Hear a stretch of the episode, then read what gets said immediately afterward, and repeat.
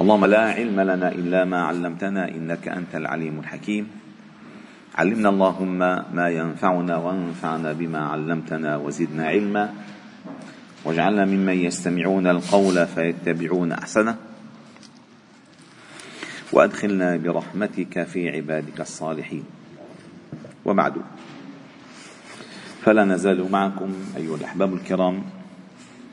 في مجالس القرآن ضمن دروس قرآن الفجر. وقد وصلنا إلى قوله تعالى في سورة النساء: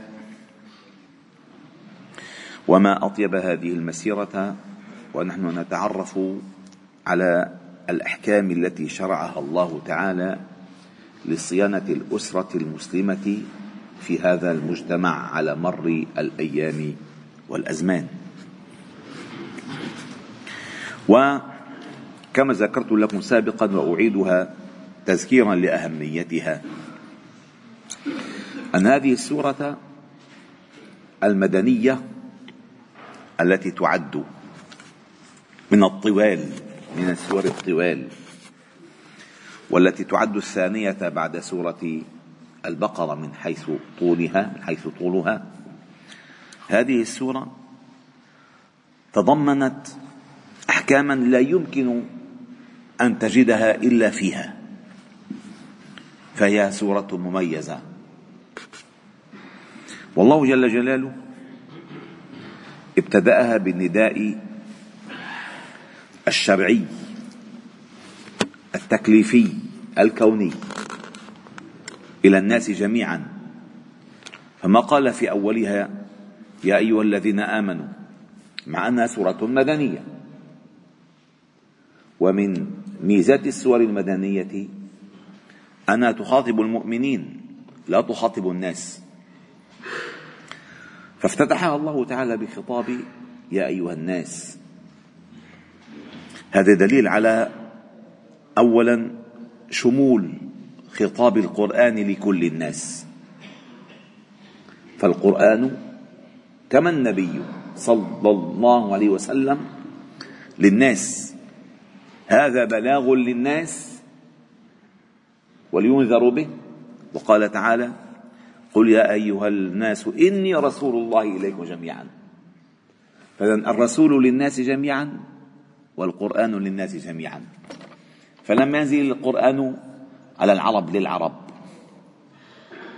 ولم ينزل لفترة معينة في زمن معين. إنما للناس على مر الأيام. طالما هناك أيام تداول بين الناس فإن لهذا القرآن خطابا لهم وتعليمات وتوجيهات. فيا أيها الناس اتقوا ربكم الذي خلقكم وهذه الآية التي تشرح حقيقة وجودنا في هذه الدنيا. وأن أهم شيء ينبغي أن يكون نصب أعيننا أن لنا خالقا الها حكيما. يا أيها الناس اتقوا ربكم الذي خلقكم من نفس واحدة وخلق منها زوجها وبث منهما رجالا كثيرا ونساء. إن الخريطه خريطة الوجود. هذه خريطة الوجود. وهذا هذه فهم الخريطة هي التي تعينك على فهم التكاليف كي تستطيع أن تحسن خطواتك في هذا الوجود. فقال اتقوا الله الذي تساءلون به والأرحام. وهذه الإشارة إلى موضوع هذه السورة. اولا ينبغي أن تكون عبدا متقيا لله تعالى فهي وصية الأولين والآخرين من الله تعالى. وبما أن هذه السورة ستعالج أحكام الأسرة فالله تعالى ذكر الأرحام. الأرحام التي هي أصولك وفروعك. ومحورها أنت وأساسها آدم وأمنا حواء. فلا تنسوا ذلك أبدا أن هذه الرحم مشتقة من اسم الله الرحمن. شق الله تعالى اسمها من اسم الله الرحمن وقال لها من وصلك وصلته ومن قطعك قطعتك قطعته. هذه الرحمة إن هذه الأسرة الحقيقية. ثم بدأت السورة بالتعليمات والتوجيهات إما بصيغة الأمر وإما بصيغة النهي. وفصلنا ذلك طويلا حتى وصلنا إلى الآية الخامسة والثلاثين من هذه السورة. وما سبقها كلها أركان أركان وقواعد ودعائم لفهم الأسس والسور التي يحمي هذه الأسرة من ولوج شيء يعكر صف حياتها. وختم الله تعالى هذه الآيات بالقواعد الذهبية التي بدأت بقوله تعالى ولا تتمنوا ما فضل الله به بعضكم على بعض ثم قال الرجال قوامون على النساء ثم قال وإن خفتم شقاق بينهما أي العلاج. كيف يعالج أو كيف تعالج المشاكل؟ كيف تعالج المشاكل؟ فقال تعالى وإن خفتم شقاق بينهما أي الشقاق الذي يقع بين الزوجين.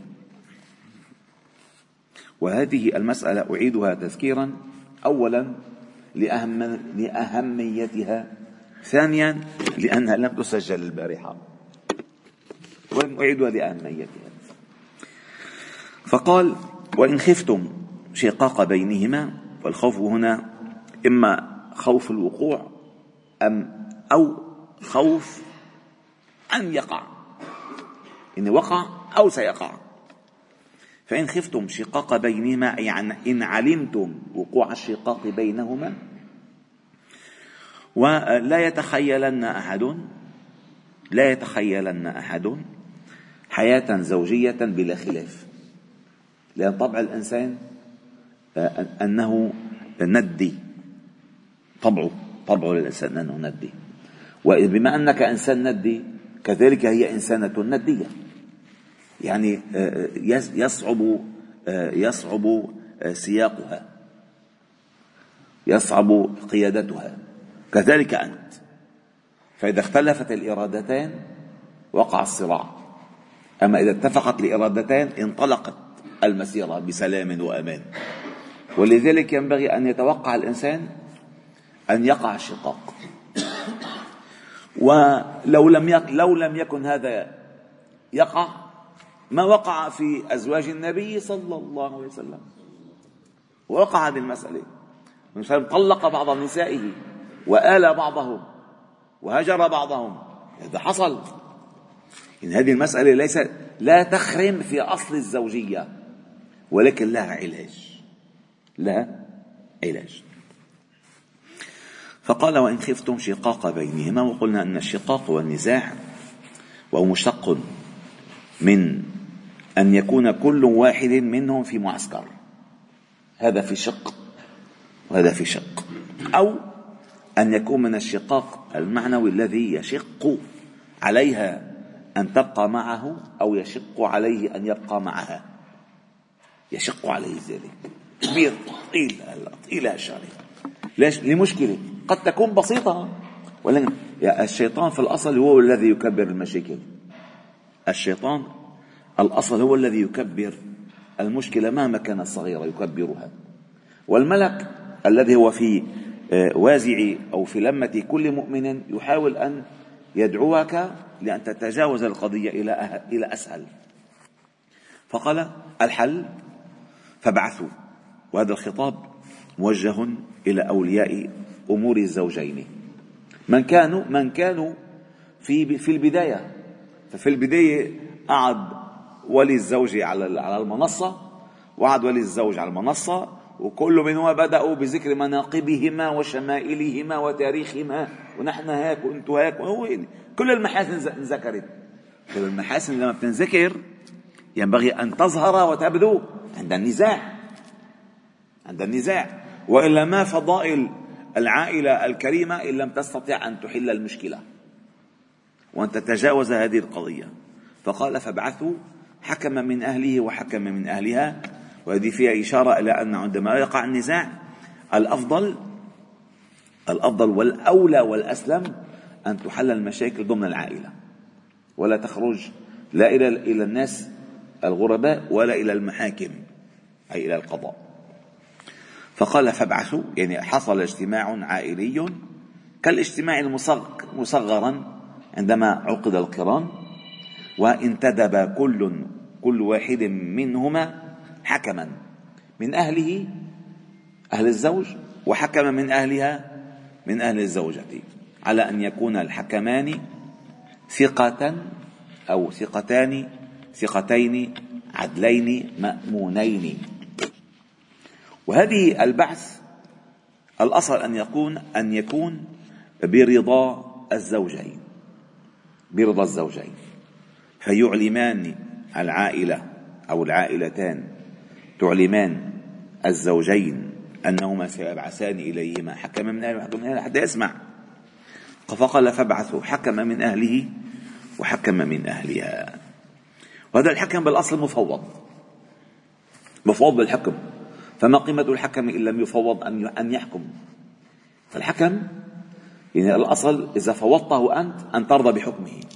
مهما كان حكمه ولا لا تفوضه. وذكرت لكم أثر الإمام علي اللهم ارضى عنه أنه جاء رجل وامرأة إلى علي بن أبي طالب رضي الله عنه ومع كل واحد منهما فئام من الناس أي مجموعة من الناس.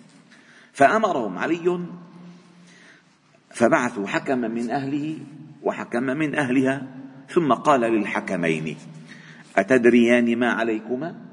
ما المهمة التي عليكما؟ إن رأيتما أن تجمعا جمعتما.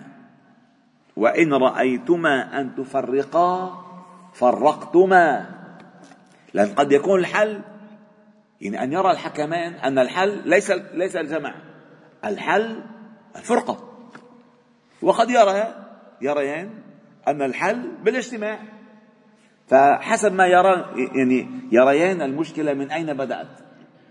هناك مشكلة أيها الأحباب الكرام وستأتي في آخر السورة. قال الله تعالى وإن امرأة خافت من بعد نشوزا أو إعراضا. فلا جناح عليهما أن يصلح بينهما صلحا والصلح خير. وأحضرت الأنفس الشح. وإن تحسنوا وتتقوا فإن الله كان بما تعملون خبيرا. ثم قال وإن يتفرقا يغني الله كل من سعته. إن قد تكون حل المشكلة بالفرقة. كما قد تكون حل المشكلة بالتئام الجمع مرة ثانية. فقال أتدريان ما عليكما إن رأيتما أن تجمعا جمعتما وإن رأيتما أن تفرقا فرقتما. فقالت المرأة كانت حاضرة المجلس فقالت المرأة رضيت بكتاب الله بما علي فيه وليا. إن أنا رضيت. فقال الرجل أما الفرقة فلا.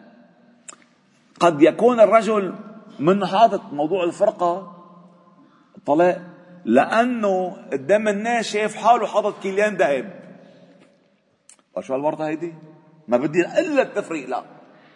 بشد بشد بشد مشان تتنازل عن المال هي. وهذا كذلك من اللعب في أحكام الله تعالى. فقال أما الفرقة فلا.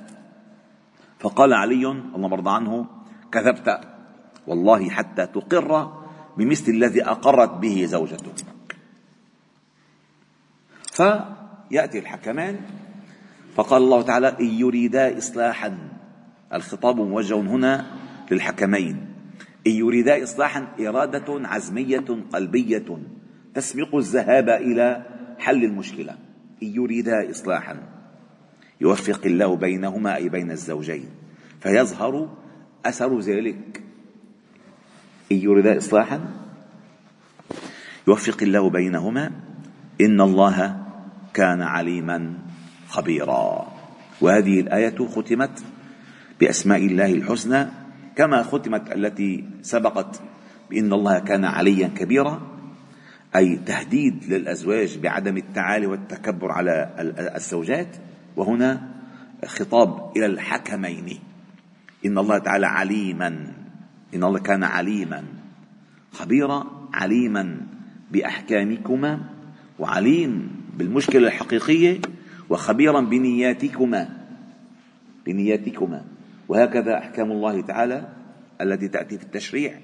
تختتم تختتم بأسماء الله الحسنى حتى يربط الإنسان العمل الأسرية والعمل المالية والعمل المعاملتي بالله تعالى. فالله هو الذي شرع. الله الذي خلق. الله الذي حكم. فاللجوء إليه. وعلموا لا ملجأ من الله إلا إليه. فعندما يعلم ذلك الله يوفق بالمسألة والله تعالى أعلم وأحكم. وانظروا إلى جمال هذا الدين إلى جمال هذا الدين. تفصيلات دقيقة لا يستطيع تشريع أرضي ولا عقل بشري. أن يضبط كل هذا الضبط بهذا الإتقان إلا الله. لماذا؟ لأنه يعلم من خلق وهو اللطيف الخبير. هو الذي يعلم المصلحة. الله يعلم وأنتم لا تعلمون. الله يعلم أنتم لا تعلمون.